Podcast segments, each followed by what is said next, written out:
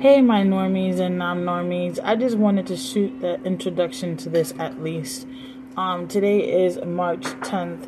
We started this recording at one in the afternoon. It is like three oh six in the afternoon now when I'm putting this up here.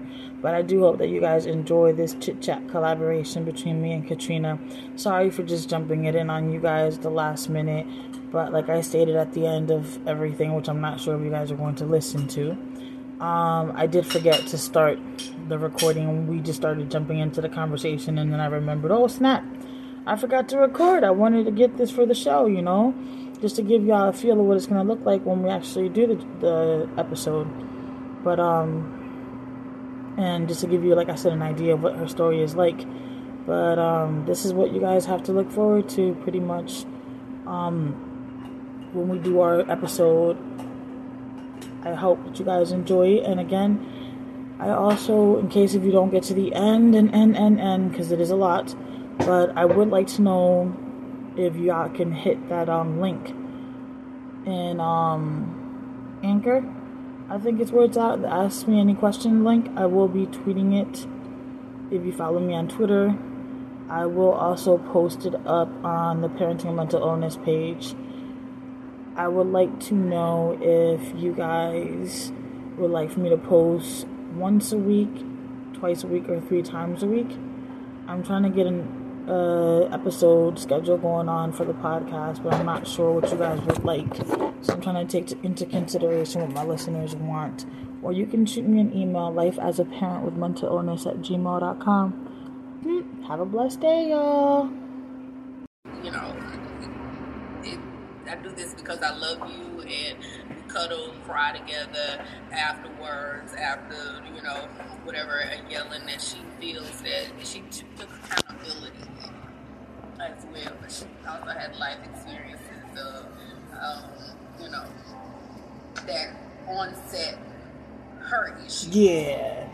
So, that's, yeah, the onset her issues, and, and so it wasn't, it wasn't, I guess my situation is always not typical to everybody else, and that's kind of why I, I tither on even how much of it sometimes that I share, because it, it's not even, I didn't take it, I don't guess, I, don't, I never took anything as a child away, because it always was a full circle, and very loving, supporting, at the same time, that's my best friend, uh, we're always best, you know, best friends, uh, we get in the bed and cuddle up, and then after the, after the, she has a heavy voice already. Yeah. There are several factors of it.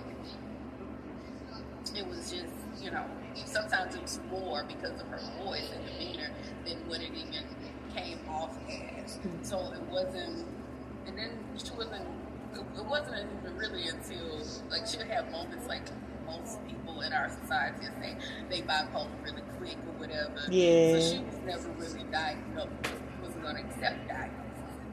That she is until I di- I was diagnosed, and it was kind of like, oh, you get that from me. You know, this, yeah, it's like me, you have the stuff that I have. So, um, it, it may be a strong person. So it, it may be a you know a strong and an understanding person too. It may be aware of knowing triggers and knowing what's going on. So it has always been a driving factor for me. It never really affected me in a negative way until I had my life instances that onset lead to having being diagnosed with bipolar. From work, um, so mine was more work, started as work-related P T S D, which brought on the other things. And then when you go to the therapist, it breaks down, you know, of course they ask you, how, you know, how was this? Have these health factors, and you answer your family history, and you kind of get to that's where you are. That's that's what's going on with you, and you learn to cope with it. So, of course, with my kids, I've had the manic moments, I've had the depressed moments, I've had those things, but it wasn't for me tied to how I was brought up, um, how I brought up, and who I brought up with, helped me to deal with, knowing how to deal with it, finding better ways. That's all the you know, but this is you find a better way. Yeah. So it, it was, it has this dynamic. Yeah, it, it, you know, once you go there, it, it, well, really, you be yelling and screaming, and it's hard to calm yourself down.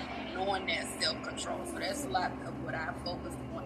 Taking away from it, even as a child, is learning to self-control for myself, or how it's, how finding ways to cope for myself, or how am I going to calm myself down, whether it's going to prayer immediately, uh, yeah. knowing you're there. And there's moments when, you, when you're there, you just can't you come just, back. It's just there. I've been there. Yeah, you just can't come back until it's yeah. over, or you have some other emotion that breaks. Correct. Um, you know, if it's crying or whatever, to that other emotion breaks, or you too tired. Yeah, I know that feeling. Too tired from you've exhausted yourself um, from the emotion. So I've experienced all those things, but I don't take it. I guess I, I don't even take bipolar the way that everybody takes, takes it. The bipolar or the I, yeah. I don't. I yeah. want to kind of change the stigma yes. around it of saying that there's uh, control to it. Yes, you yes. have control, because then other things come to place. Like if you notice your diet, um, because I I lost a lot of weight, and even losing weight, you get into the the emotions of your body changes, yes. the science side of it. There's a lot of things that can, what you eat, making sure you look up what's good for your, all of those things yeah. play a factor in the control of it. Correct. Um, even down to, like, if you're one that chooses medication, and there comes a point that you know you may be to the point where you need medication, but you also don't have to stay on medication. Correct. You can choose alternate things, because it's sometimes how your medication, the medication you choose. Like I don't, I didn't like that there was a medication at one point when it was a very bad manic point for me. Yeah. That it just made me drowsy all day.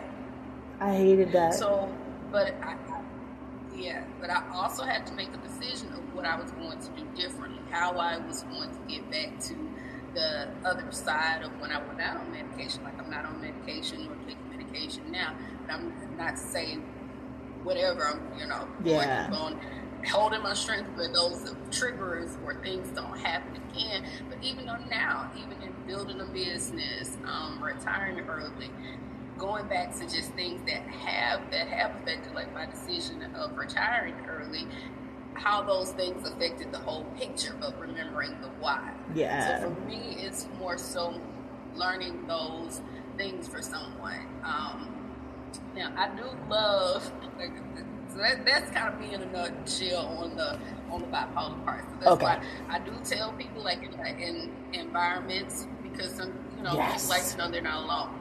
Well, some environments, it's it's okay. Like we talked about in that, some is a time and a place for everything. Yeah. So is it something that I go, oh, bipolar everywhere, that I'm go like like a warning sign? No. Yeah. It's, you know, you don't use it as a warning sign. Do I use it to put it on my Schedule A to apply for a job with the federal government, or answer the question on a job application? Yes. yes. It's a benefit for both of us. Correct. It's a benefit for both of us. So I do have, you know, so it's it's known, yes, this is a part of me, but it does not define me. Mm. It's not, I want to, you know, stamp that you say this is, this is me, and this is, the, this is, this is how you have to do it. Correct. Take it in, in a, any moment. No, that's not the case. Because even most, when I'm having my moments, I'll isolate myself. It's about self-awareness. You know that there are some extra, like with anything, there may be some extra triggers. So that's kind of what I, mainly when I talk about being bipolar, or, it, you know, talking to groups, it's, it's about that accountability.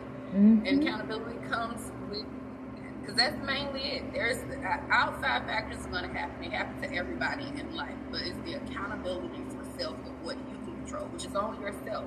And it starts a lot with mindset and um, mindset and, and health.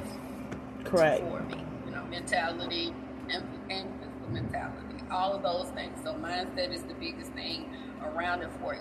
So what I, I wanted to ask you though, so yeah. what is your what is your purpose behind the podcast? Okay. So what is your purpose?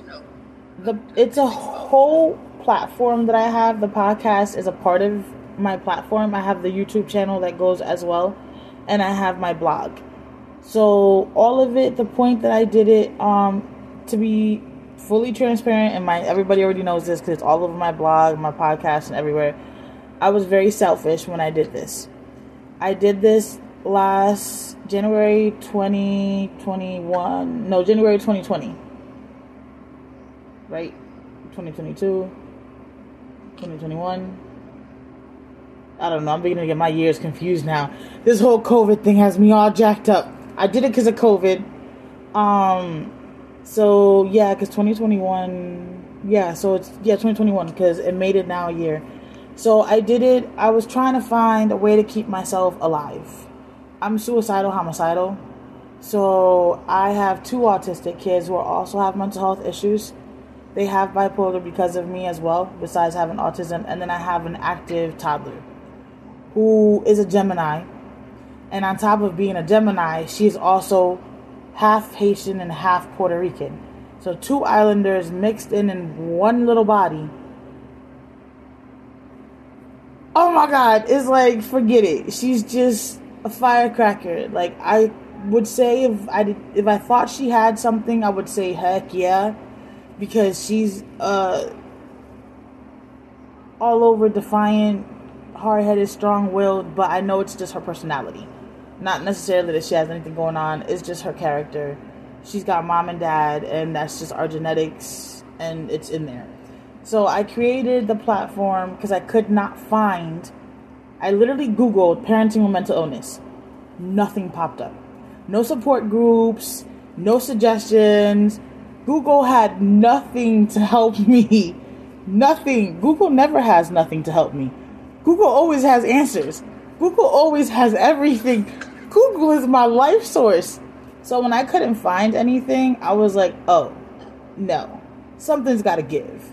You know, there's got to be more people out there in my situation where either they have something going on and their kids also have something going on, or their kids have something going on and it's driving them insane because they can't find, you know, the correct support or people that understand where they're coming from. I have the best of both worlds. I have something going on and I'm raising kids that have something going on at the same time. So not only am I responsible for my mental health, but I'm responsible for two mental healths and a normal one. I have never raised a normal child. So we created the platform to hold us, because my oldest is also suicidal, so to hold us accountable while trying to advocate for parenting and mental illness. So basically, I'm building a platform to advocate for parents like myself, for parents like you, who have a definition, who have something, but it doesn't define us. It does not make us. It does not break us. It does not make who we are. Like, we know we have it, but it does not make us. We just know how to survive with it, live with it, and grow with it, basically. Like, I tell my kids all the time, you have autism, you have, you're bipolar, you have P T S D, cool. But it doesn't define who you are. You define the condition. You decide what you can and cannot do. You don't give it the power to say what you can't and can't do. Like, I will never limit them or myself on whatever we can and can't do because we have something. So this was also another, I'm an introvert. We're all introverts. We really don't like people. We're not people persons. Like, I used to be a supervisor for C V S. I used to have, I used to be a preschool teacher. I used to be a head toddler teacher. I used to work a prof- paraprofessional. Like, I've done jobs. I've had to be around people. Did I prefer to be around people? No. Kids are my favorite. I prefer kids over anything. But I was always a mentor type of person. I was always a go-to, help people type of person. That's within me. That has always been my nature. My grandmother raised me that way. She was, I say bipolar. I bet you she was alive. She would yell at me and tell me no, she wasn't. But I would still say she was bipolar. Back then, they didn't believe in diagnosis. Same thing with your grandmother. They, there was none of that. In my family, you didn't have shit. You, you fought for yours. And you got yours. You made it work with what you had going on because it didn't define who you were. Like, you still had the same expectations anybody else had. You just made it, you made it work however you could. And she was an educator. She had her doctorates in education. Like, she taught us that. She worked with, with mental down, with Down syndrome. She worked with um, autistic children. She worked with everything. I worked with her for years. So me having this platform was not something new because I've always helped people, but new because now I'm putting myself out there. Like, I'm the one that used to hide behind people. We're taking a picture, I'm hiding back here.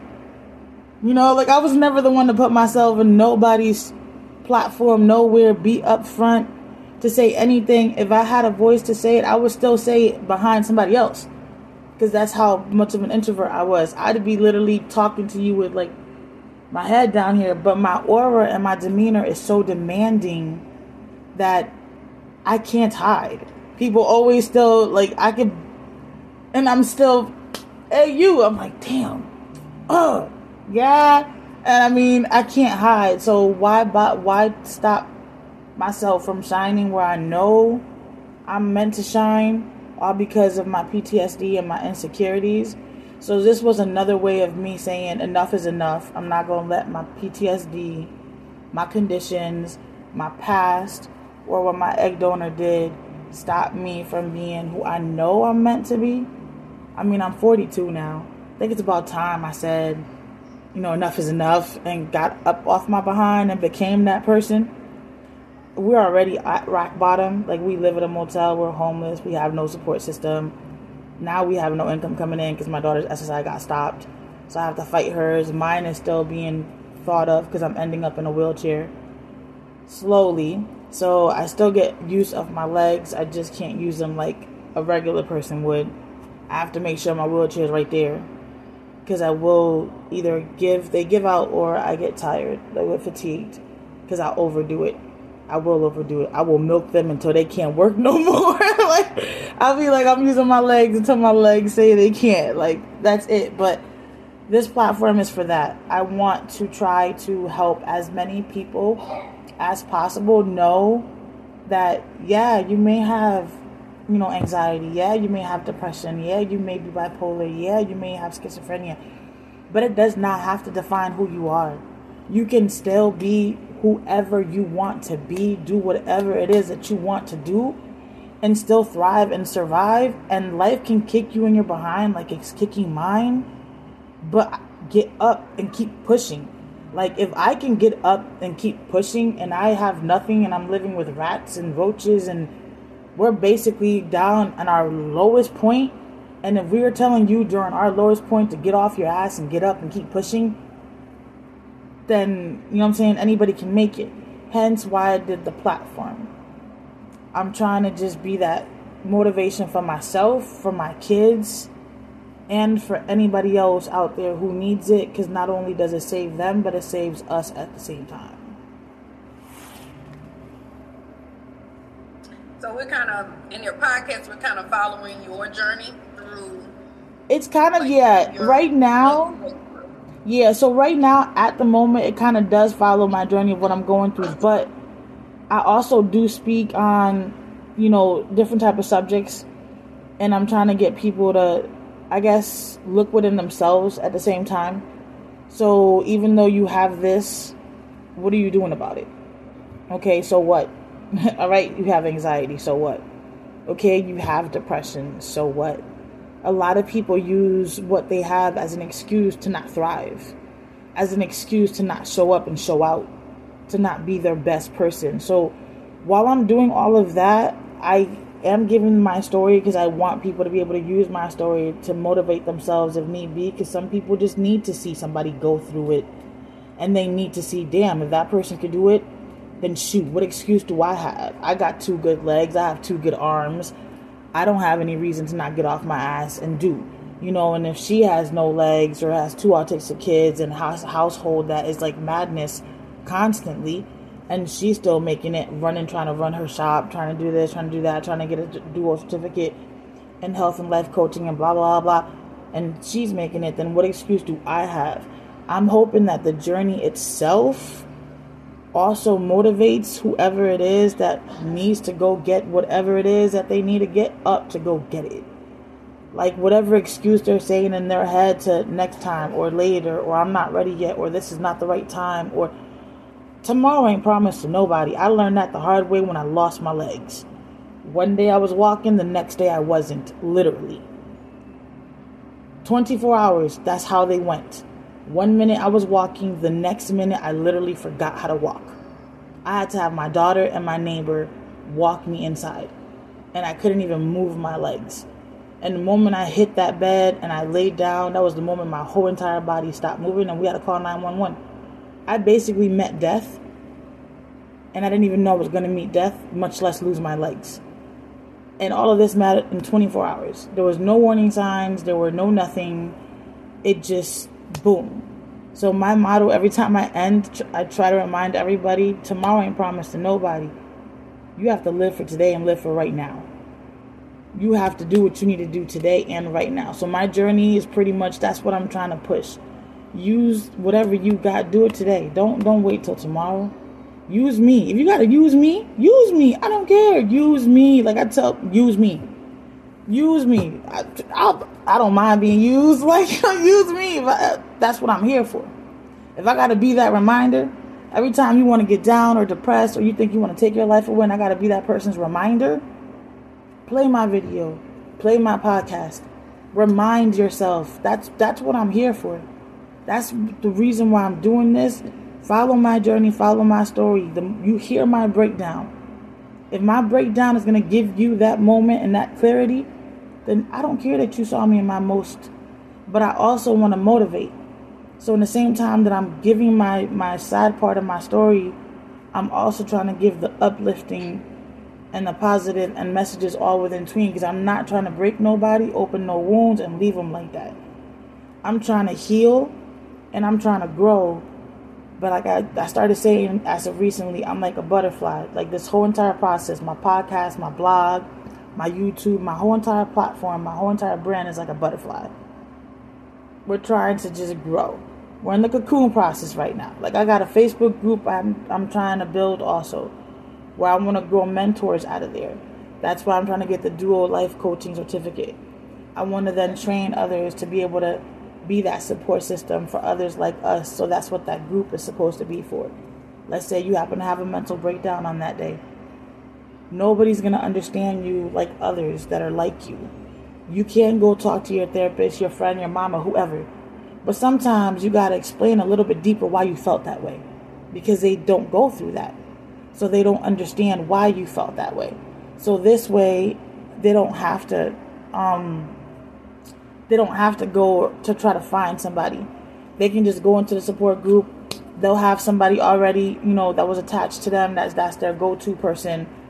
Boom, that's that person that's there for you.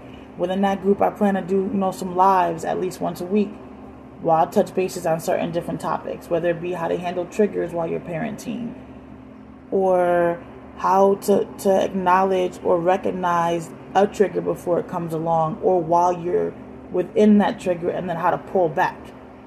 Because I've had to learn these things. I've slowly am starting to get good at, damn, I'm triggered right now. Shit. All right, let me fall back. Let me fall back. It's time to just wave the white flag. Let's stop.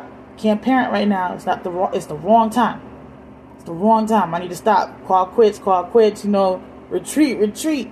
Because if I keep going, this is going to get worse. But back then, I used to keep going, not realizing, hold on.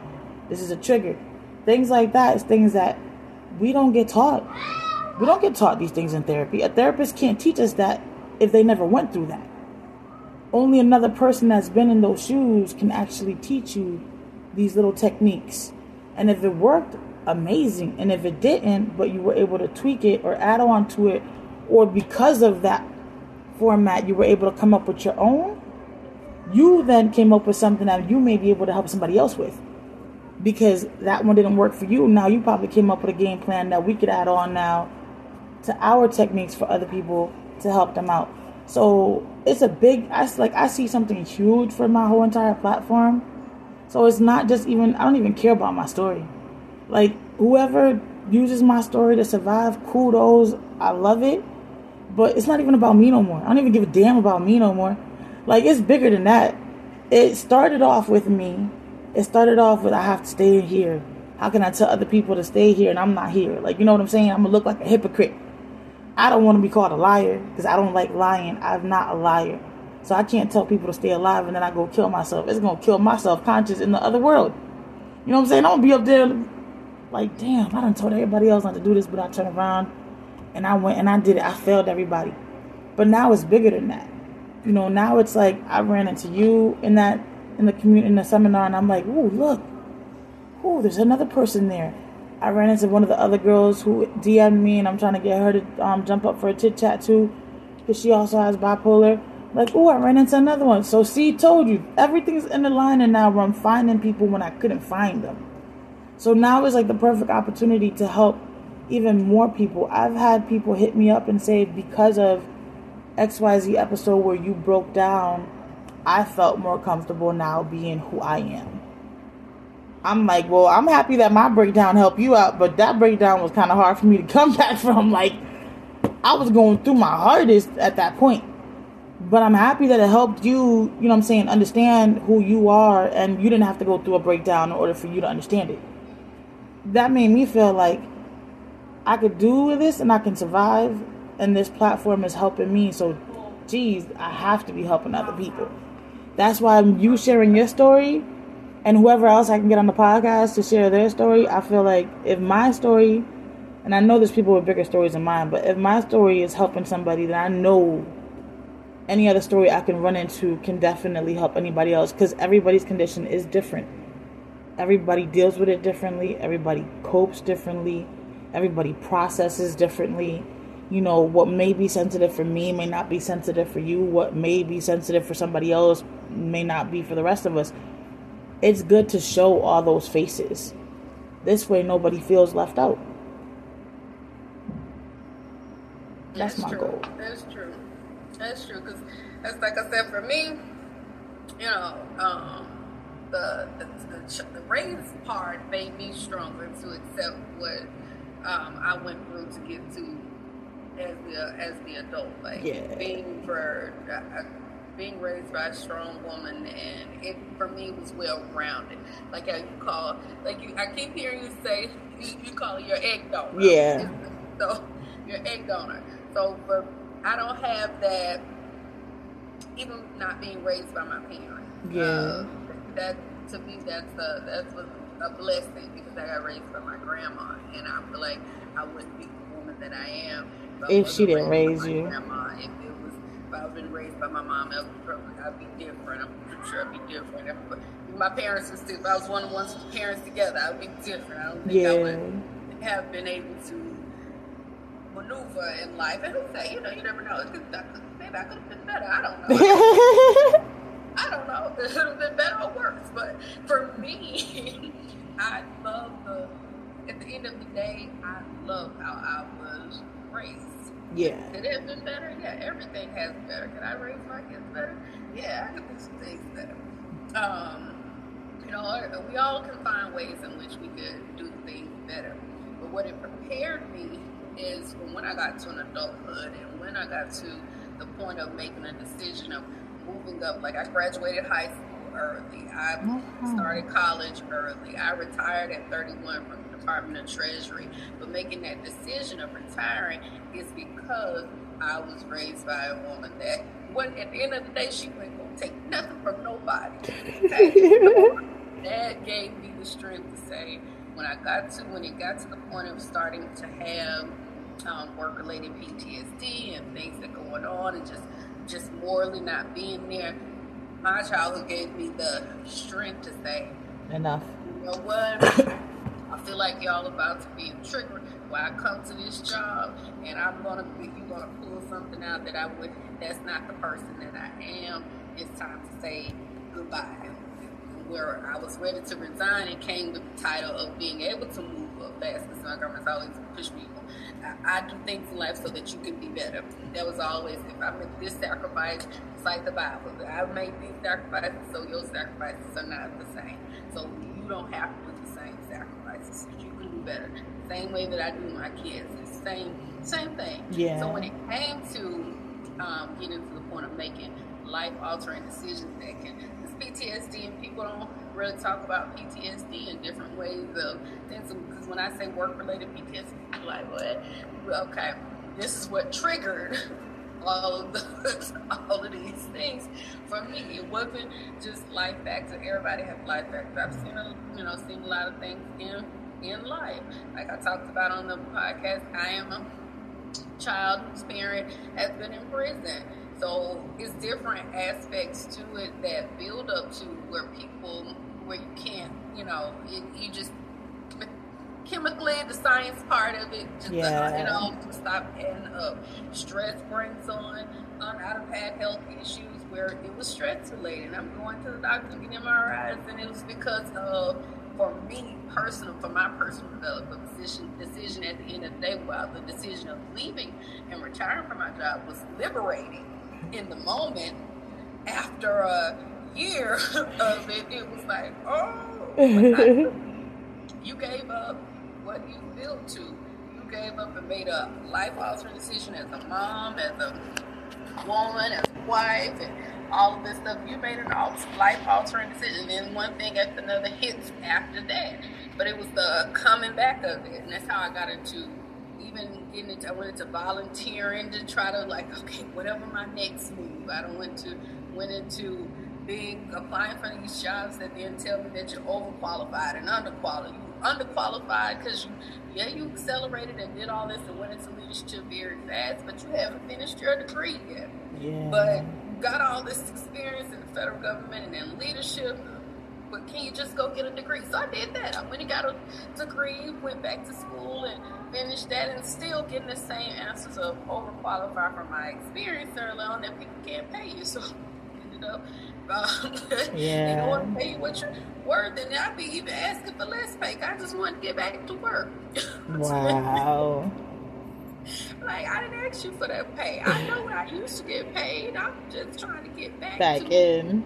back into the door, but I'm not trying to go back to that door.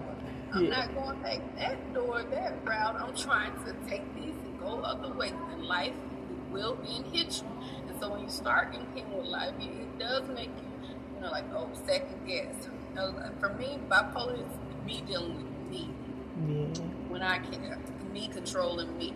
Some I don't take like the outside factors. It's like, okay, they're gonna happen. Everybody's going through. It's how I deal with them, and me getting upset with myself. I don't deal with them in the best. What I feel is the best. Right. Those it's, it's the being hard on myself. I'm my biggest cheerleader and worst critic all at the same time.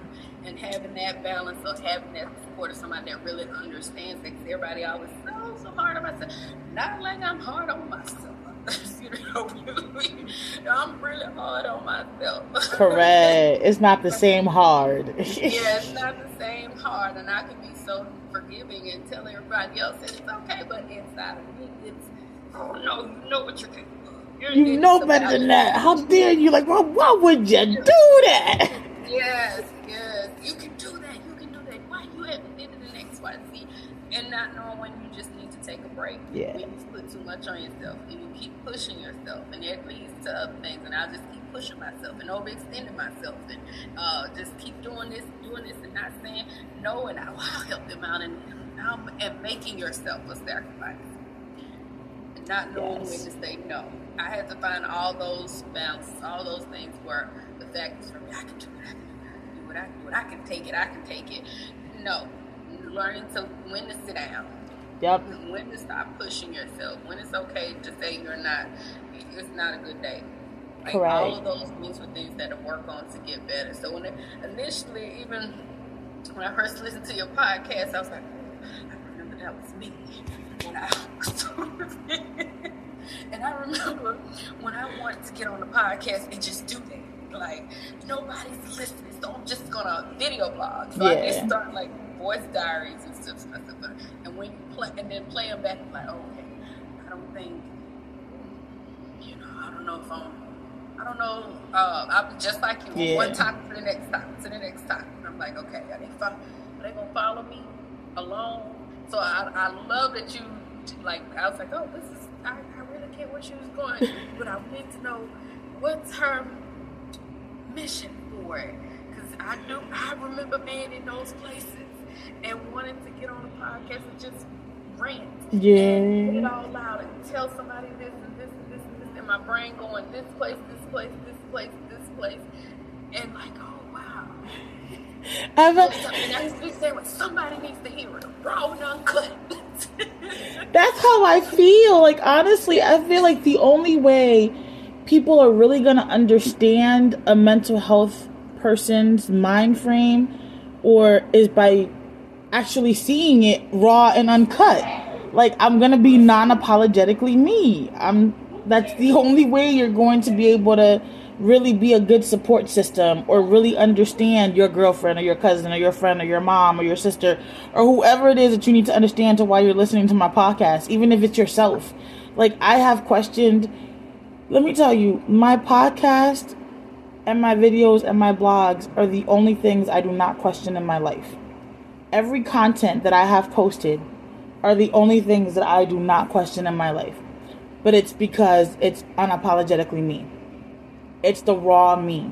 It's what I'm feeling, what I'm thinking, what I'm seeing. Sometimes I get the aha moments when I'm recording it. And in the process of talking my content to help somebody else, I'll be like, wow, wow, wow, wow. Literally, it's happened to me so many times. And I'll be like, see, this is why I do it too, because not only am I helping somebody else, but I'm healing myself in the process. I can't steal that from somebody else. They're gonna, they're, I'm, I can't steal that from somebody else. How much more raw data and material can I show but than myself? You know, I'm my own case study for my whole health and life coaching, if you really think about it. I can't give any more raw data than myself. I can't prove that the steps or suggestions and ideas that I'm giving people work if I'm not showing the full true rawness of the whole ordeal. And not just that, I had a friend of mine the other day, she was like, dude, I like your stories when I read them, but I don't like when you put it on the podcast, because then I really feel like I'm going all over the place. I said, good, that's my whole point. I said, now you know what my brain actually looks like. She stopped and she was like, I never thought about it that way. She was like, I really never thought of it. She's like, you know what? Hold on. I'm going to go back and listen to it again. She was like, how do you function with your brain racing like that? I said, I don't know. That's just the way it is. I said, but the fact that you had a difficult time, I applaud myself, because I got to really transfer what I wanted to transfer. So I accomplished my mission.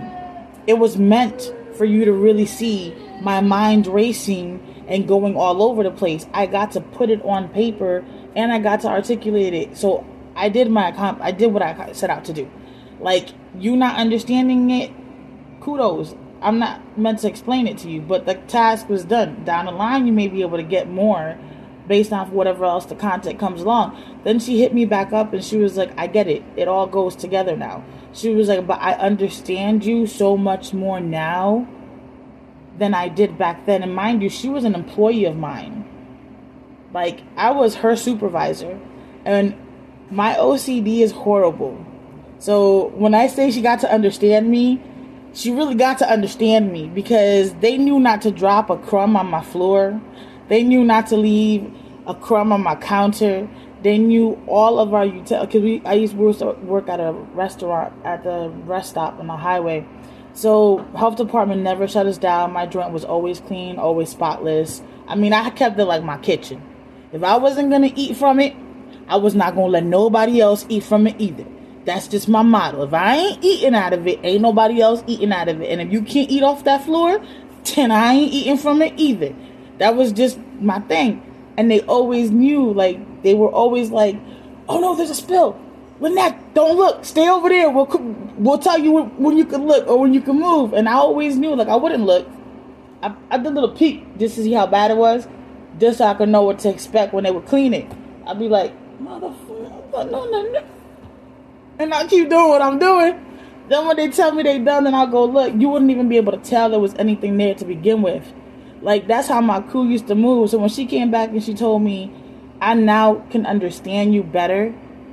And now I understand, like, why you were the way you were, but it made me a better person. She was like, because now I'm on top of my stuff better than what I was. Like, you gave me techniques on things that I didn't even pay no attention to. This was not intentional. This is me being anal. Like, this is just my O C D. But now I'm opening her eyes to certain things that even though we don't work together and we're not near each other, but if you run into somebody else like me, now you'll know how to function with them better. Now you'll understand that it's not personal. You know, it's never personal. It's never going to be personal unless I vocally tell you it's personal. And I will tell you it's personal. Like, I don't, I'm transparent. I'll let you know I don't like you from jump. Point blank period. No matter what you do, I'm not going to like you. I'm just one of those people. If I just don't vibe with you, I just don't vibe with you, unfortunately. But it's it's all over the place content because it's all over the place life. I can't pretend to be something we're not. I can't pretend to be something we're not going through. Um, I can't organize something that's not organized. Plus, I'm an unorganized person, which is weird. Like, I have an unorganized life. When I've tried to organize it, it doesn't work. It doesn't work. Every time I try to organize my life, like organize my day by even do a schedule, like time it, it just doesn't always work out that way. It somehow gets messed up. The schedule just never goes as planned. Whenever I let the day lead me to what it needs to be, even for my content, it goes so much better than if I try to plan my stuff. I get more stressed out.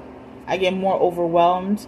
I feel like the content is pushed and it's not genuine. So in order for me to be able to reach more people, yeah, it's all over the place, but half of us are all over the place if we if we're honest. But I'm hoping that when I start to continue to grow more and get cleaned up more and more organized, it's seen more in the content. And that route is being seen, so whoever's traveling with me is also doing that growing along with me as well. So I, I want that. Like, I want everybody to go through those stages with me. I don't want them to be alone. I want them to grow with me. Not just follow me, not just listen to me, not just, I don't know, listen to my content, laugh, cry, whatever they do. I, my, I want them to grow, take those changes and embed them in themselves as well. Especially if they see themselves in me, then learn from mine and just do the opposite. Like, grow with me. Like I tell people on my on my Instagram, you're not alone. I'm right here with you. My wounds aren't closed. I'm not afraid to say, hey, my wounds are still open. I'm still healing. I ain't perfect. A lot of people don't want to admit their wounds are still open. They want to act like everything's good and gravy and they don't have those wounds. Nope. They're open, sweetie. They're wide open. I'm working on them. I'm a work in progress, but there's nothing wrong with that. Society makes it seem like there's a problem with that as well. That's what the platform is there too. That's why I wanted to get your story out. Also, the more I feel like the more my viewers and my listeners realize there's more people out there like us, the more they will realize it's okay to not be okay. It's okay to have open wounds and be healing. We don't have to be perfect. As long as you're taking that stride and that step to that goal, that's all that matters. One day at a time. Stop thinking about tomorrow. Stop thinking about next week. Stop thinking about next month. You just got to make it to today. Make it through today. And that, that doesn't work for me. I'm the total opposite. See? The free fall makes, makes me mad. Really? Okay, I have to have structure. Like, I have to have structure. I have to have a plan. I have to have plans in place. I have the whole live vicariously is what drives me up. See, I have both. I have plans in place, but I do my day to day because if I focus too much on my on my long, I get too overwhelmed and stressed out that I screw up my right now. So I can't, like, I know, like, I'm taking my health coach and life coaching program. I know that in nine weeks, I'll start taking clients. If I focus too much on the fact that I know in nine weeks, I'm going to start taking clients, I will screw up everything from here until then. So I have to focus on, like, my right now.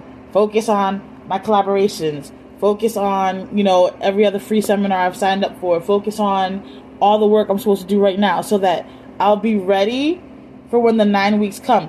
But everything that I'm focusing on on a day-to-day basis is getting me ready for the nine weeks. But I can't go too far, only because in my life, I've always had things come and knock it down. So every time I try to go too far off, something negative always happens. Like, for example, my daughter's S S I being stopped. She was supposed to have had completely her S S I for adulthood. It wasn't supposed to be stopped. We were planning on that money to move to an apartment to finally get out of here. Out of nowhere, it stopped. I planned ahead. Now I'm knocked. That's why I can't plan too ahead, because always something happens, and then now I'm knocked. Now I'm stuck with, mm, I don't have the income to move out of here. I don't have the ability to move out of here. I had plans to move. Now those plans are gone. Now my mind has to refocus back on, I'm going to live in this hellhole a little longer than I thought I was. I put all my hopes and dreams on getting out of here. Now I have to refocus my mind frame on how to survive longer stuck here where I'm already feeling like I can't make it. How do I do that? That's why I can't go too far ahead, because then if something knocks it, I go with, see, told you the universe don't like me. And here goes a negative mind frame that I have due to my egg donor. And that negative jail that I stay in comes in and doesn't leave. I wish I had the ability you did, because whoo, if I did, I probably would do bigger things. But I, I, I can't, because it always somehow... something knocks it, and then I feel like I wasn't entitled to it, or I feel like it was too good for me. I don't know. I just, it, it just doesn't. That's what I'm saying. That's the mind. That that's the mindset. Yeah. And that's um, and it's the way that you look at the. You're looking at um, so you you. The focus is you're moving out in that time frame. Mm-hmm. What you that doesn't. necessarily have to change. It may alter a little bit. Um, don't know if you took the the money and that you were counting on and had pictured just this place, but you still can make it happen. That that that's the like you still can make it. You still can. You're gonna get out of that time frame. So the what only thing altered is what the funds were to get you out.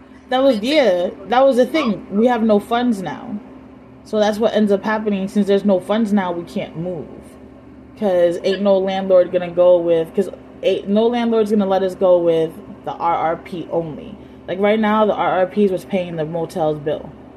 So I can't just go to a landlord, hey, by the way, let me just move in and the R R P is going to be paying the rent until... Because you're allowed to get the R R P for eighteen months. And they'll pay your rent for eighteen months. So I can't just go to a new landlord and go, hey, by the way, so we're not going to be paying rent, you know, yeah, for X Y Z amount of months, the program will be. You cool with that? Like, I don't have income yeah. to show. And now here where we are in Virginia, you have to show three times the rent. Yeah, that's that's here in Atlanta, yeah. Atlanta too. You got to pay three times. Um, so where you go three times the rent. And back home, they didn't, they didn't care about none of that. Back home, whenever we rented, it was always private homing. Like, even if you did an apartment building, they never really cared about how much you made, as long as you paid the rent. They, that's all it ever was. So I never, ha- I don't have renter's history, because they don't, back in Connecticut, they don't, they weren't doing none of that at all. Now, my one apartment down here threw uh, thirteen thousand dollars on my renter's history, because they did an illegal eviction during COVID. And it's not even in the court system, so the program that was going to help me pay it off, to get it off of my credit, can't do it because it's not a court filed thing. They just went behind the court system and put it on my credit. So we're literally all just stuck. Not having the income left me here. Now leaves me knocked on the ground. So that's why I can't be the type to go ahead, because all the obstacles just knock it all out. But um, I see it's look, too. I'm sorry. Look, my financial brain. That's that's just. How I am. So, okay, yeah, that, that's my passion. I work in my passion. If I would have saved, like if I would have saved, I would have known her money was going to be cut off. If I would have received the mail, because they send it to the old address. If I would have received the mail with the warning ahead of time, hey, it's going to cut off, I would have been able to appeal it, one, so it would have never been cut off. Two, I would have banked it. Like, I would have budgeted everything. Because I'm a budgeter also, like I would have budgeted everything, banked as much as I could have banked. Now, how are you a budgeter and you don't like thinking ahead? Because being homeless, there's a lot. Like, for example, if the rats ends up eating our food and we run out of food stamps, I have to buy the food. The food stamps don't end up survive- lasting the whole month, so the money has to go for the food. Um, the rats take a lot of our food. And then we don't have transportation, so I have to find to get to and from the doctors due to the whole wheelchair thing. Then the autism. We spend a lot on just trying to survive day to day, period. And it's his S S I is only four hundred, and then T A N F is only four hundred. That's not gonna do anything at all. And that's not including that I'm a chronic smoker of my trees because of my chronic pain. Like, I can't, man, listen, me and Mary Jane, me and Mary Jane, we smoke uh, from the time I get up. This fake pen, this not Mary Jane, though. It's just a regular no, pen. Yeah, listen. Me and Mary Jane, we smoke from the time I get up to the time I go to sleep, okay? That's the only way that, one, my children stay alive and I stay alive, because when the bipolar decide want to kick in, Mary Jane does his job and it chills me out. That's one. Two, Mary Jane stops my brain from racing. It literally allows me to just focus and zone in and tune everything else out, and it doesn't let me beat myself up. Three, it kills all my chronic pain. Oh my God, it takes the edge off. Have you tried C B D? It don't work. I tried the gummies. I, man, listen, I done ate a whole jar of gummies. My son, I gave hit to him though. He said it helped him out. I told him when I get some more money, I was gonna buy him some more gummies. Um, my daughter smokes with me though, because it helps her stimming. When she starts to do her the stimming, um, now she stims. She never stimmed before, but now she does the autism stimming, and her autism is really off now. So whenever she gets like that, she'll smoke, get regrounded. Huh? So how old are your kids? nineteen, thirteen, and three. Okay. Yeah, she she didn't start smoking until she was seventeen. And then I gave him uh, the gummies because he has O D D on top of his A D D and his autism. Man, listen, I ain't got time for all of that. Nah, man. And you going through puberty? Nah, mm-mm. Mm-mm. I know about the O D D. Either I'm going to go to jail or he going to be six feet. Man, listen. And he bipolar too? Man, listen. A D H D, A D D. A D H D, A D D, O D D, bipolar, and he has autism. Yeah, they're all defiant. So, but nah, I budget, but it doesn't like. It doesn't always work out. Either somebody ended up stealing, because he steals food, so he'll steal the food, and even though we portion to try to help us, you know, rationalize. I understand. Yeah. My son, I could never get him diagnosed with O D D, but I swear that's what he is. Everything is the opposite of what you say, man. Man, he uh, he, he gets up and eat all day, all night. That's my son. That's my son. The doctor gave put him on metformin, right? She goes, I'm putting him on metformin because he's overweight and I'm worried about him and diabetes runs in your family. I said, okay. It's supposed to control his appetite. Yeah, right. Yes. It hasn't controlled anything, but um definitely. So I wanted to see if you wanted to um for the podcast show, if you wanted to give the listeners anything, or if you wanted to do like a call of action to anything for your you have a business, right? Yes, that's that's why I started asking you the financial stuff, because that's out of my brain. I'm a Um, investment broker. I have financial services business. I'm an investment broker, insurance agent, and a lot of other financial. Oh wow! Like, so I do um, financial needs analysis. That's why I started asking the question. But that's naturally me. But so that's how I really got into this um, of what I do business wise. Because that's that's the first thing that always people come to me about, especially retiring from the Department of Treasury. That, that's just how you have the knowledge. Numbers, um, love numbers, and, and those things. So that's why I was like, okay, I know we don't have to talk, but now, you, now I'm like, okay, do you need, we need to sit down and do you a financial needs analysis. I, I do need one of those, but I ain't got no money. It's a, you're still, you listen.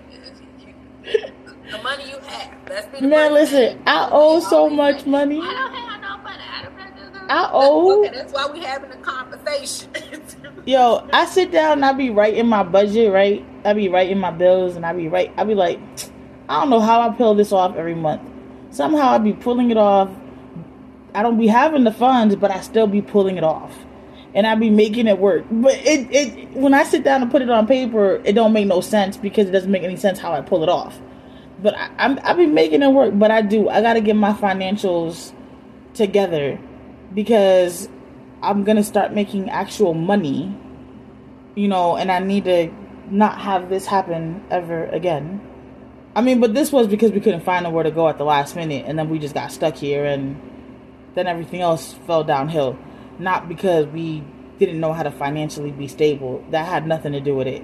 I just couldn't find an apartment to rent before I had to just leave the other apartment. Um, so like I've never had financial problems like that. I've always always had like an egg nest until I ran into somebody. You know, some people bring it bring you downhill, and you realize it afterwards, and you're like, man, I should have never made those decisions or those moves. They caused it. Yeah, I had I had one of those moments.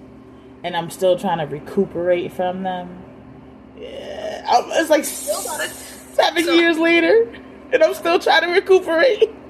And sometimes it takes a while, but that's why you have to have a plan in place. Um, but yeah, I, that that's actually like the free part, education part of my business is doing financial needs analysis and um, helping people chart a plan. That's the that's what I started asking these questions. I'm like, okay, it's naturally me. Yeah. That's why the working in your passion is important. Yes. Um, you know, and being passionate about what you're doing is important. Making sure you're aligned. The rest comes along. Um, so that that's kind of how I got into what I'm doing. Or really, I tried to avoid it. I really just. so I really, but it, it, it's just it, it it makes it makes my day and teaching others about uh, finances and. Um, making sure they have accounts that are set up for the long term or teaching kids about the accounts, um, different accounts that are available to kids and investing their money and saving their money. And that I need to do. Um, and having life insurance because that's the other part of it. So you got to be full circle. You have to prepare for living well, so it's dying. And sometimes, uh, even like with people like us, life insurance saves, saves lives. If your wives are strong enough, something to count on, you get your insurance policy and learn that you can't yeah. be suicidal unless you got two two years in one day. Correct. That, that policy where you're like, I want to leave my kids out, and you having them thoughts. The insurance is safe if you read the provisions because you got you got to survive two years in one day. Yes. No, it's true though. Yeah, you start counting like, okay, I got another day to live, and then them two years in one day come. Your whole life has changed because you've been counting days for one thing. You find out that your You got purpose. Correct. Um, so it's true though. Anything you find to hold on, then you find you got a bigger purpose, and you keep on holding on even stronger. Exactly. You keep on holding on even even stronger to it. So mm-hmm. um, that's that's kind of that's what I do as far as financing and helping people figure out and figuring out ways to do it. So um, used to. Like I said, you're about to, so you're, you're, when you're licensed, you already have a job, you um, have something lined up when you get these life coaching license, you're just going to fully open your business to accepting clients. So they, I know they um start letting us, they start putting us out there to take clients on the ninth week, but I plan to have my own, I, it's going to be attached to my parenting and mental illness platform. So I, it's going to be all intertwined together.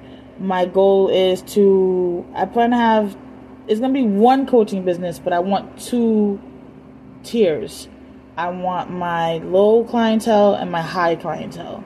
I want to be able to serve my community, but I also want to be able to serve the higher clientele as well. So I don't want to leave my people behind because my people need it. I know I need it. So I know there's more out there like me that need it. But I also know realistically I have to survive. I have to make it as well, because if not, I'm going to forever be here, and I'm not trying to forever be here. But I, that's why I'm trying to have two different um, tiers. So I can have my big clientele, my lower clientele, but that's what the Facebook group is also for. So I can still do my advocating, my coaching, still provide a lot of free stuff, and have my business all at the same time. That's my goal.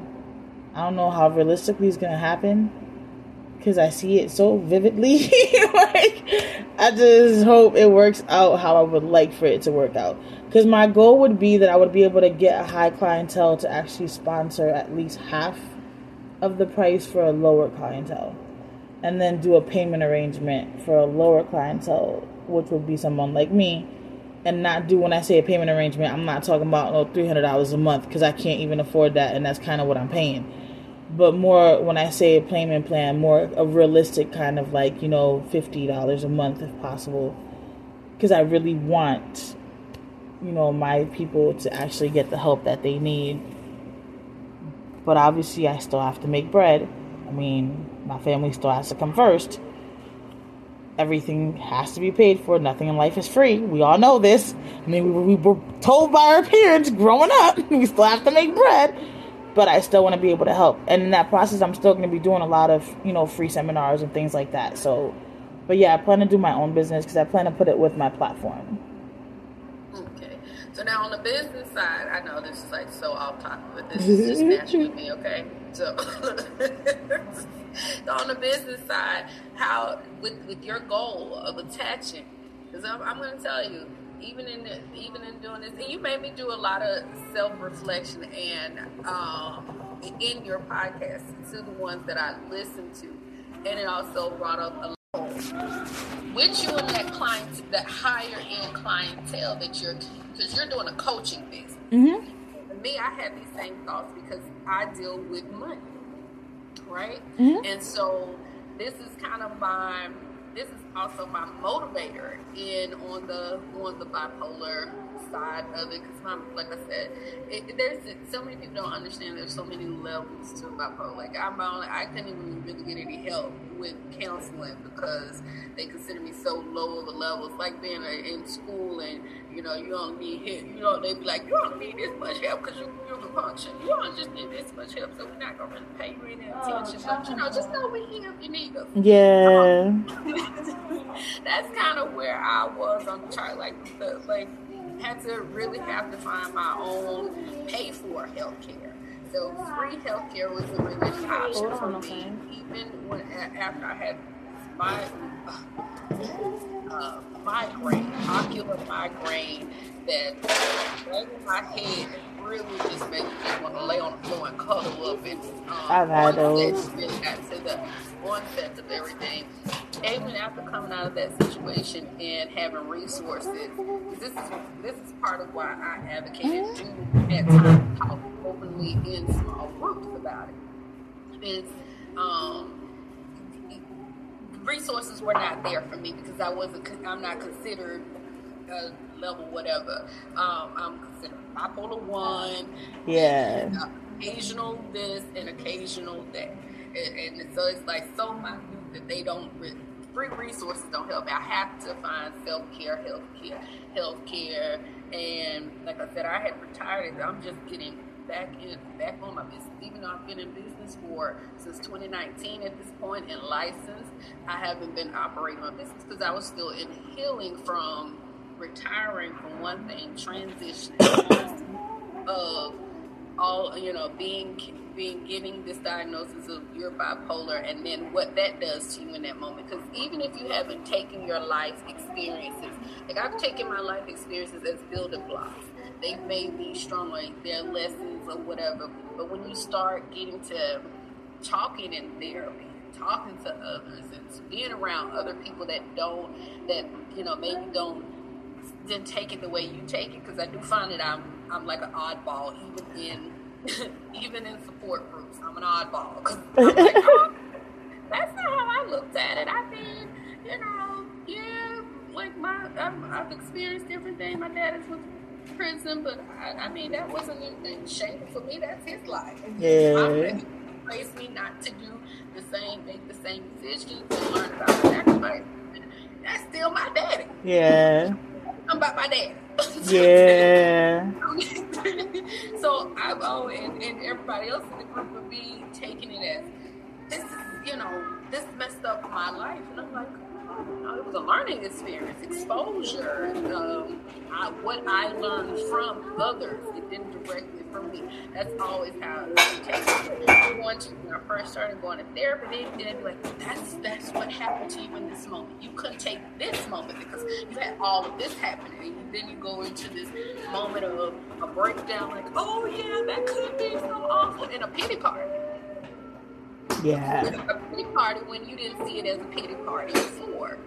Yeah. They go through a whole lot of things to pick yourself back up and say, that wasn't a pity party. That's why I can count money the way I count money. That's why I can see, you know, foresee this. And this is why I look at the way that I look at this stuff. And when you take it and you make it a strong story and not make it a, you know, what the rest of the world is, this traumatic stuff that happens. Yeah. Um, I I like to for other people to to challenge their thinking, and so where you are now and you with that high clientele, like when I was thinking about doing the podcast, just like you do them as my I need to get it out on the long term goal is what I'm challenging you to think. Yeah.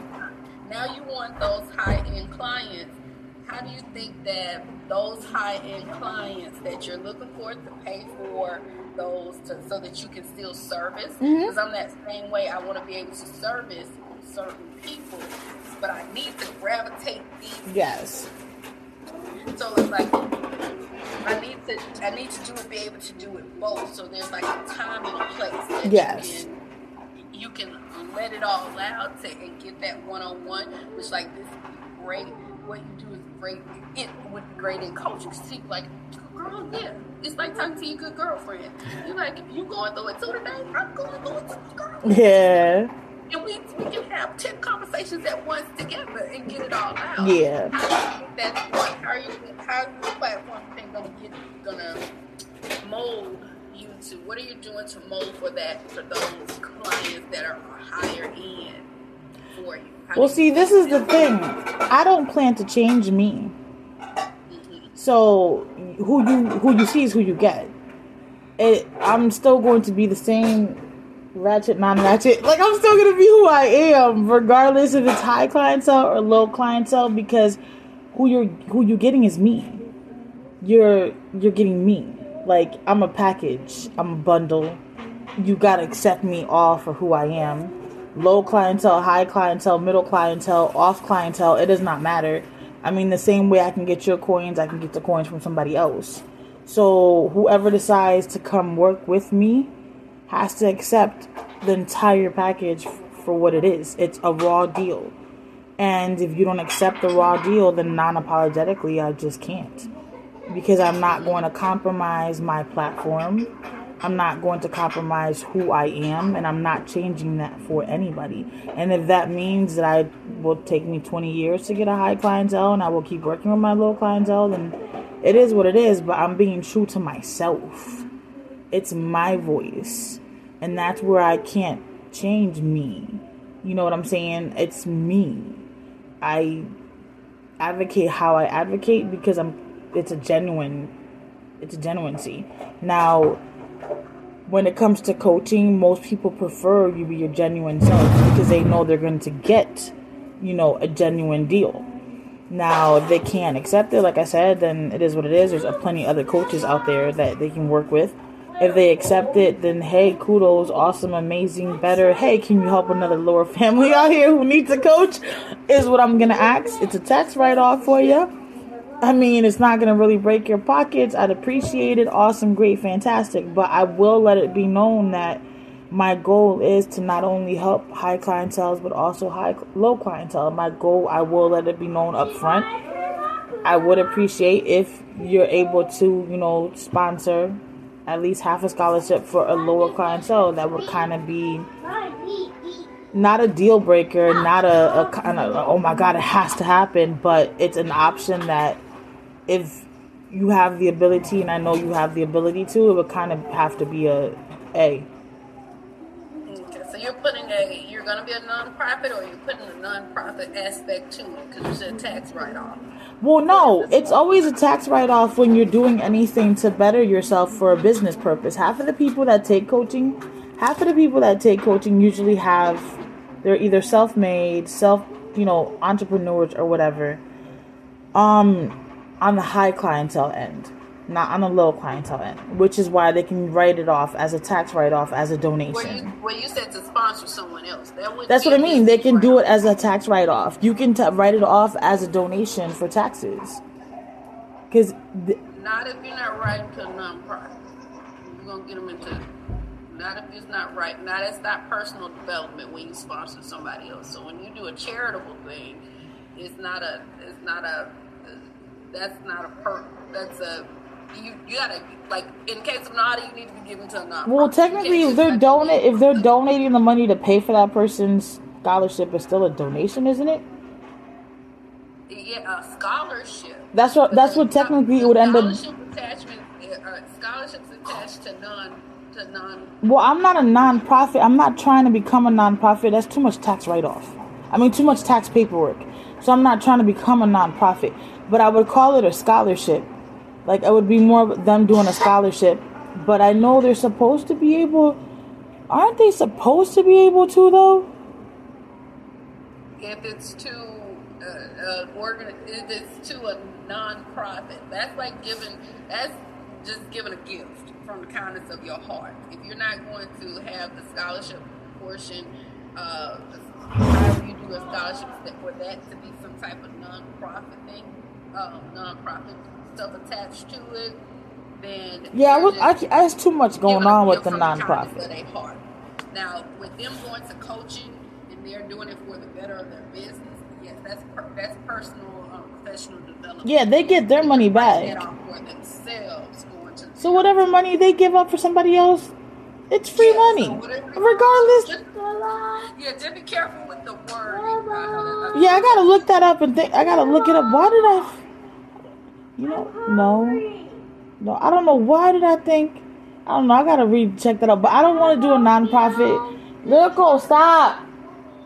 I don't want to do a nonprofit because it's too much. Um, there's way too much. Yeah, I am not. It's gonna be too much between the coaching, between my shop, and I still have to create the nails because whenever an order does get placed, if it gets placed, because thank you people for coming to the shop and look at the nails but not placing no orders. I greatly appreciate that. But anyways, press-on nails. Yeah, yeah, we make press-on nails right now. But technically, it's not supposed to be just press-on nails. Technically, we're supposed to be. Um, the big game plan is we're supposed to be creating stickers, right? So these are supposed to be planner stickers, birthday stickers, celebration stickers, old fart stickers, whatever stickers. They're supposed to be in Creole, Spanish, because the baby's dad is Haitian. So we're going to do Creole, Spanish. We were even going to throw some Jamaican ones in there because the middle one's dad is Jamaican. So like Bumba Clot and all them other beautiful stickers. We're weird and unique. So the shop is supposed to be weird and unique. Anything that you normally would not find somewhere, but you can have fun with or enjoy, would be what you would find in our shop. But it's nothing that, it would be things that we would have to make at the moment. So nothing that requires storage because we don't have storage space. And even if we move somewhere, I don't like, I'm not a hoarder. I can't do, my mom was a hoarder. So my egg donor, so I can't do no hoarding. I can't do boxes. I can't do, I can't do furniture. I can't do clutter. I can't do none of that. So it has to be things that will be made when ordered. Um, so the game plan is that. But I haven't put that up on the shop yet because I refuse to take out my Cricut machine. It costs too much money and there's, I just don't want it to get messed up. So I have it put away in safe area until we can get out of here so I can actually pull it out. But for right now, it's just the press-on nails. But it will end up including, like, you know, all type of vacation stickers, even custom-made stickers where you guys can, like, anybody can... Hey, I want a sticker of this. My daughter knows how to draw very well. She's self-taught. Has an amazing hand for painting and drawing.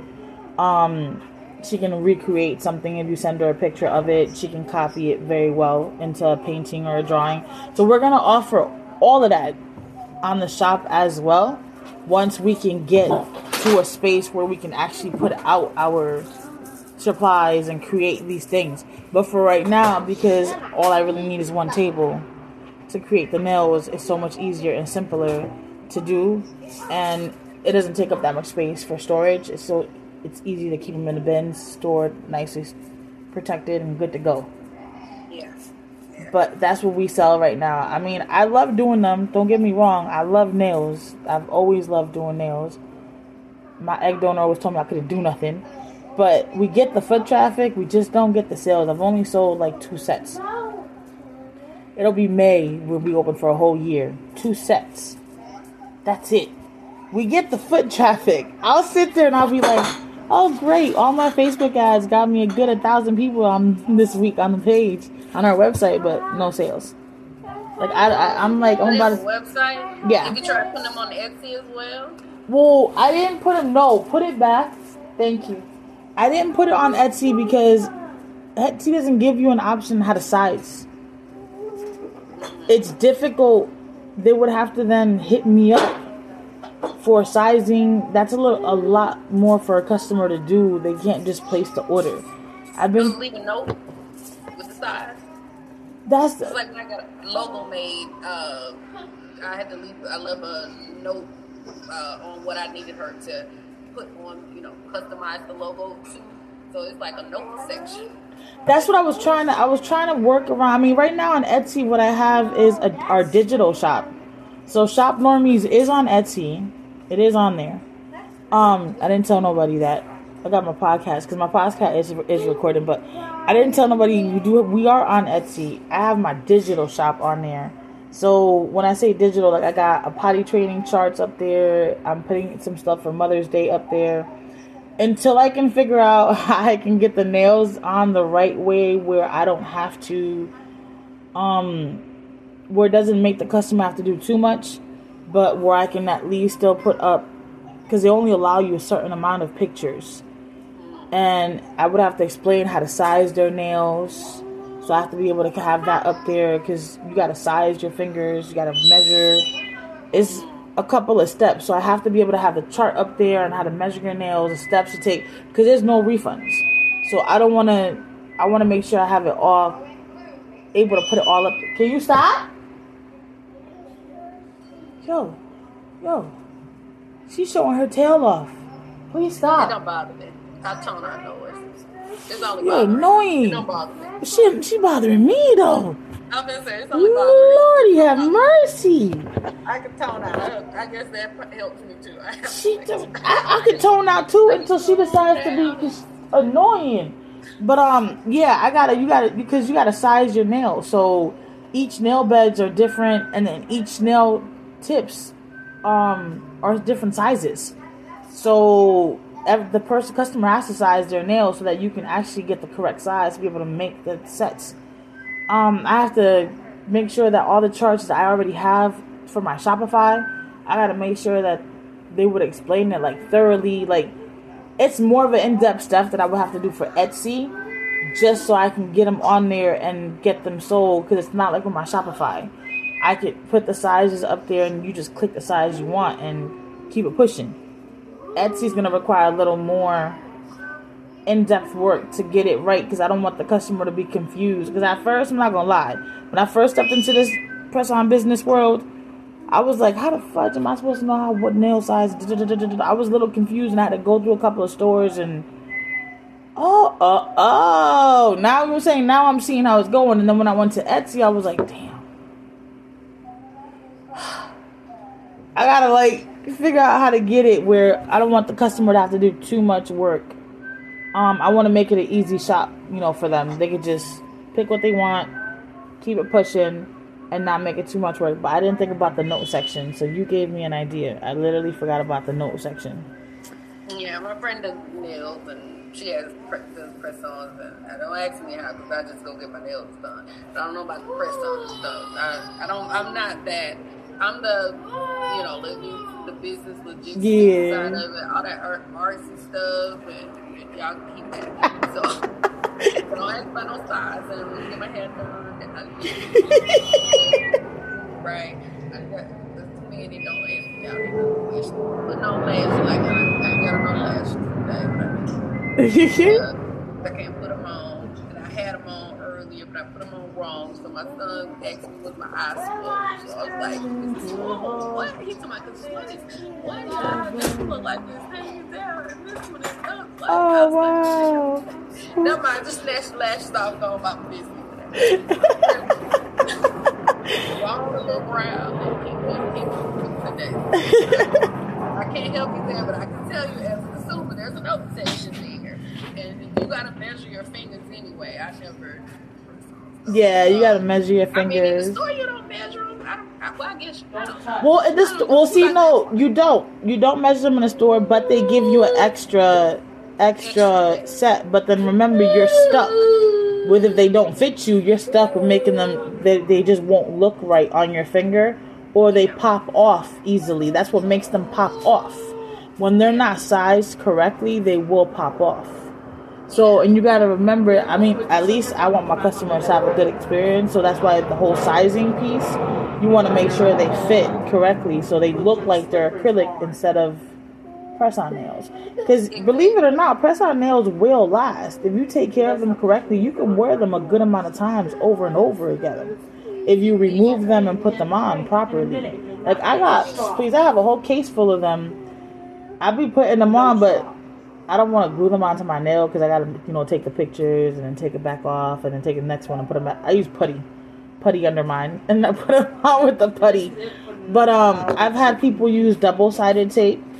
And they put it on with double-sided tape, and it'll last them for a couple of, like a week, where it doesn't come off. But then when they go to take it off, they're not messing up their own nail. Their nail is fine, and they just put the nails back in the box again. And next time they want to use it, double-sided tape again. And even if you use the glue, all you do is just file the inside of the nail and re-put it back on, and it'll last you for at least two weeks if you do it right. Like if you take, if you shine, if you shine, look at me, what is the word, if you file if you file the shine off of your nail and then you glue the press on nail, they'll last two weeks. Like they won't fall off. But I have to look at that. I was just putting my um Mother's Day stuff on Etsy. I was about to start, well, I was putting it on, so I'm going to look into the nail and I'll try one and see if I can get all yeah, this stuff up. I mean, there. One of the pictures could be whatever. You could do a, a, a I would think a Word doc or some P D F. Yeah. That tells about the size, and, and let that be one of the, the next picture. Yeah. After the picture of the nails, and tell them to drop it in the notes section. Yeah. You know, what size and, and. I'll just cut back the amount of pictures of the actual nail set itself, which is actually better, to be honest with you. Because I don't think yeah. you need that many pictures of the nail sets. No, I was going to say, you don't need like... Yeah, like two... pictures of the same nail. Yeah. Well, it's because I usually take different angles. Because some people be anal. So I usually try to take like different angles. Um, because some people like to see the the length, how the nail actually looks. So I try to take, you know, different angles. Plus, I'd be the one that be like that too. I'd be like, hold on. I got to see how long it really looks. Because sometimes I can't use certain nails that are too long, or I can't, you know, I can't function, or sometimes I mean, that's your, I mean you can put that long, short, medium, long, or like the design. You can you can just tell, get you a standard. Yeah, it's just um, me being, it's just my O C D. It's me being anal. I'm really help with your O C D. Medium is is four is what I don't know. I don't know what I don't know how you measure it. I don't know centimeter. I don't know. You get a standard short is whatever this is. Yeah. Standard short is medium is this many. Make it plain and simple. Yeah. That's what I gotta do. I just I I do too much. I be trying. I'm, I'm the type of person that be trying to make things so easy for people that I make it more complicated for myself. Yeah, and I don't know why, but I've always been that way. Like, that's what it sounds like. It sounds like you want to make it simplified. Simplified means that all your short nails are one inch. Yeah. Medium is two inch or inch and a half. I don't know. I don't know. But hey, you're the nail person. So it would be long equals this, short, and you can get yeah. this style in short, medium, long. Yeah. Then, then take a picture of a short set, label that there, so they can yeah. Get the book, and on that chart, put these are the sizes and the length mean this. Because I might like that design, but I want it on a long. I might like that design, but I want it on yeah. short. It's too long for me, but I like what you did. Um, but I would like it shorter. Yeah. So you can just put up samples of what the, and they say, I like design this. Then you can pick the design on, um, um, you can pick the design and, and pick the length. Yeah. And recreate. You only take a couple pictures. They, they, and you could. That could be an option. I want the butterfly design. I don't know. I don't. I want the the, the marble. Yeah. Or I want the African print. I don't know. African yeah, print. I didn't think about that. Print is doing now like some African prints. That's too. Nice. I done lost my nail. I done had these on a while. I done lost my nail. So it's time for me to go back, uh, get it done. Yeah, but yeah, yeah, you can. Yeah, it's a lot you can do with that. I know. I didn't think about that. I'm about to go back on and do that too, because now, now I'm gonna be like, hmm, my wheels are gonna be turning. this, one, this is kind of how what we just did is kind of how the podcast would go for me. Like I, I share how I deal with, you know, deal with stuff. For me, it's, it's, it's everything is positive. Uh, yeah. Pretty much uh, of figuring it out. I've been through the wow, why can I spend this for good moment, which drove me to being manic or depressed. So I'm back to being healthy. For me, it's back to it's, it, I'm gonna figure it out. This has been for my good. Um, this made me story, testimony, and this is how I'm gonna use it to drive me forward um, in in life. What did I learn from it, and how I can drive forward? Maybe it happened. I take a lot of stuff. Like you said, you share your story because I'm like, oh, it happened. Um, not about why it is, why it be type of person, not that, but uh, why did you give this to me? What me to? What me to do? Yeah, yeah, definitely. We can do a podcast. It, it'll be more conversation, like to. Two girlfriends on the phone having a conversation. That, that kind of works for me. That's kind of why I like Clubhouse. That was the other thing I was going to ask you. Do you do Clubhouse rooms? Yeah, I got a room on Clubhouse. I do have a club on Clubhouse. It's called Parenting and Mental Illness. It is. It's up there. Um, I do a room. I usually try to do it on Saturdays. Um, I'm going to try to pick a day in a week. I'm trying to get myself to try to do it twice a week. It's just sometimes I get so caught up in all the seminars and I forget. It's easier for me during the day when Booger is at school because he's the common denominator that makes the household a little crazy with his O D D and his bipolar right now and his puberty. So I'm going to try to jump up to twice a week. But I do have a room up there. It's Parenting and Mental Illness. I do it Saturdays, usually in the afternoon, or I'm going to switch it to the mornings, though. I'm going to try to take advantage while they're asleep. To try to do um an open room, but I like to do it usually like a let's talk, a let's vibe. Um, is normally what I put the chapter on. I mean the chapter, the subject on, because I like to have it as an open room. If anybody shows up, like the last room I had, uh, one of the ladies showed up, her first time in Clubhouse, and she actually came up and we were having a nice conversation. Um, it was her first time, and she, I think she was dealing with depression. I think I can't remember. But I know because of COVID and being in the house, she wasn't getting out as much. So it gave her an opportunity to actually talk. And we had a nice little chat on Clubhouse. I know the, re- the replay is still up there. But um, that definitely is one I do have. Okay. Okay. Well, we did, we're going to have to follow up. I had two clients now. All right. I'm sorry, but we definitely just, um, when you're ready, let me know. Okay. Um. Uh. Until then, just hit me up and... Let okay, me know. Well, I'll, I'll be hitting you up, and we'll we'll go from we'll go from there. We'll pick a day.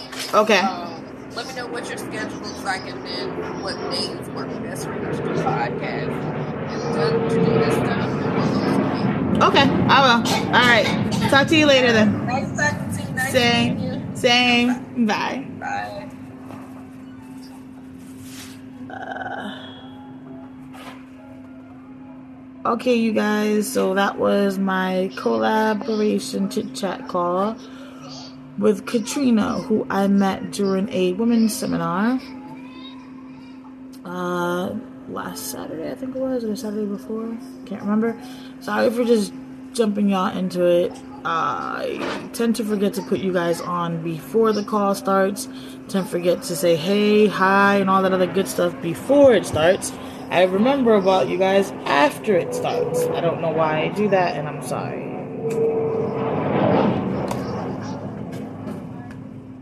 But I just wanted y'all to, you know, see our, not see, I'm sorry, see is not the word. More kind of like, get a feel for what the conversation is going to be like.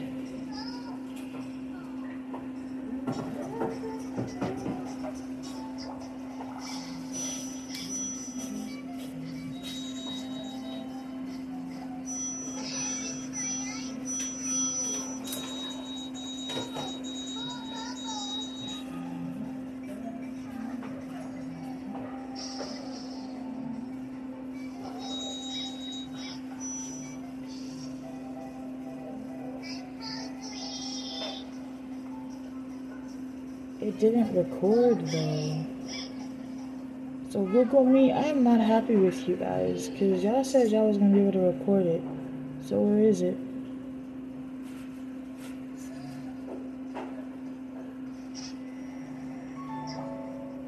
Anyways, my podcasters, that's pretty much what we are planning on doing for when we get to the actual meeting.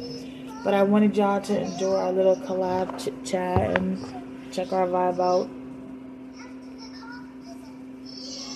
I hope y'all liked this um, bonus episode. Wait, is this a bonus episode? Because I swear I made a, a, a calendar for y'all and when I was going to start actually posting. And it's like I just can't follow it somehow. I don't know why. But that's another thing. I would love to know, when would y'all like to see...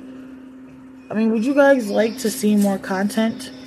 Would you guys like me to post more? Would you guys like to have an episode once a week, twice a week, three times a week? I would love to see your input on that. That would be amazing. Um, definitely be amazing to know what y'all would love to see, because I would love to be able to give you guys what y'all want in that sense of the word. Let me know. Shoot me an email. Life as a parent with mental illness at gmail dot com. Again, life as a parent with mental illness at gmail dot com. Shoot me an email. Let me know. Would you guys like to have an episode once a week, twice a week, or three times a week? Until next time, normies, don't forget, please make today count, for tomorrow is not promised to anyone. Have a nice day. Love y'all. Mwah.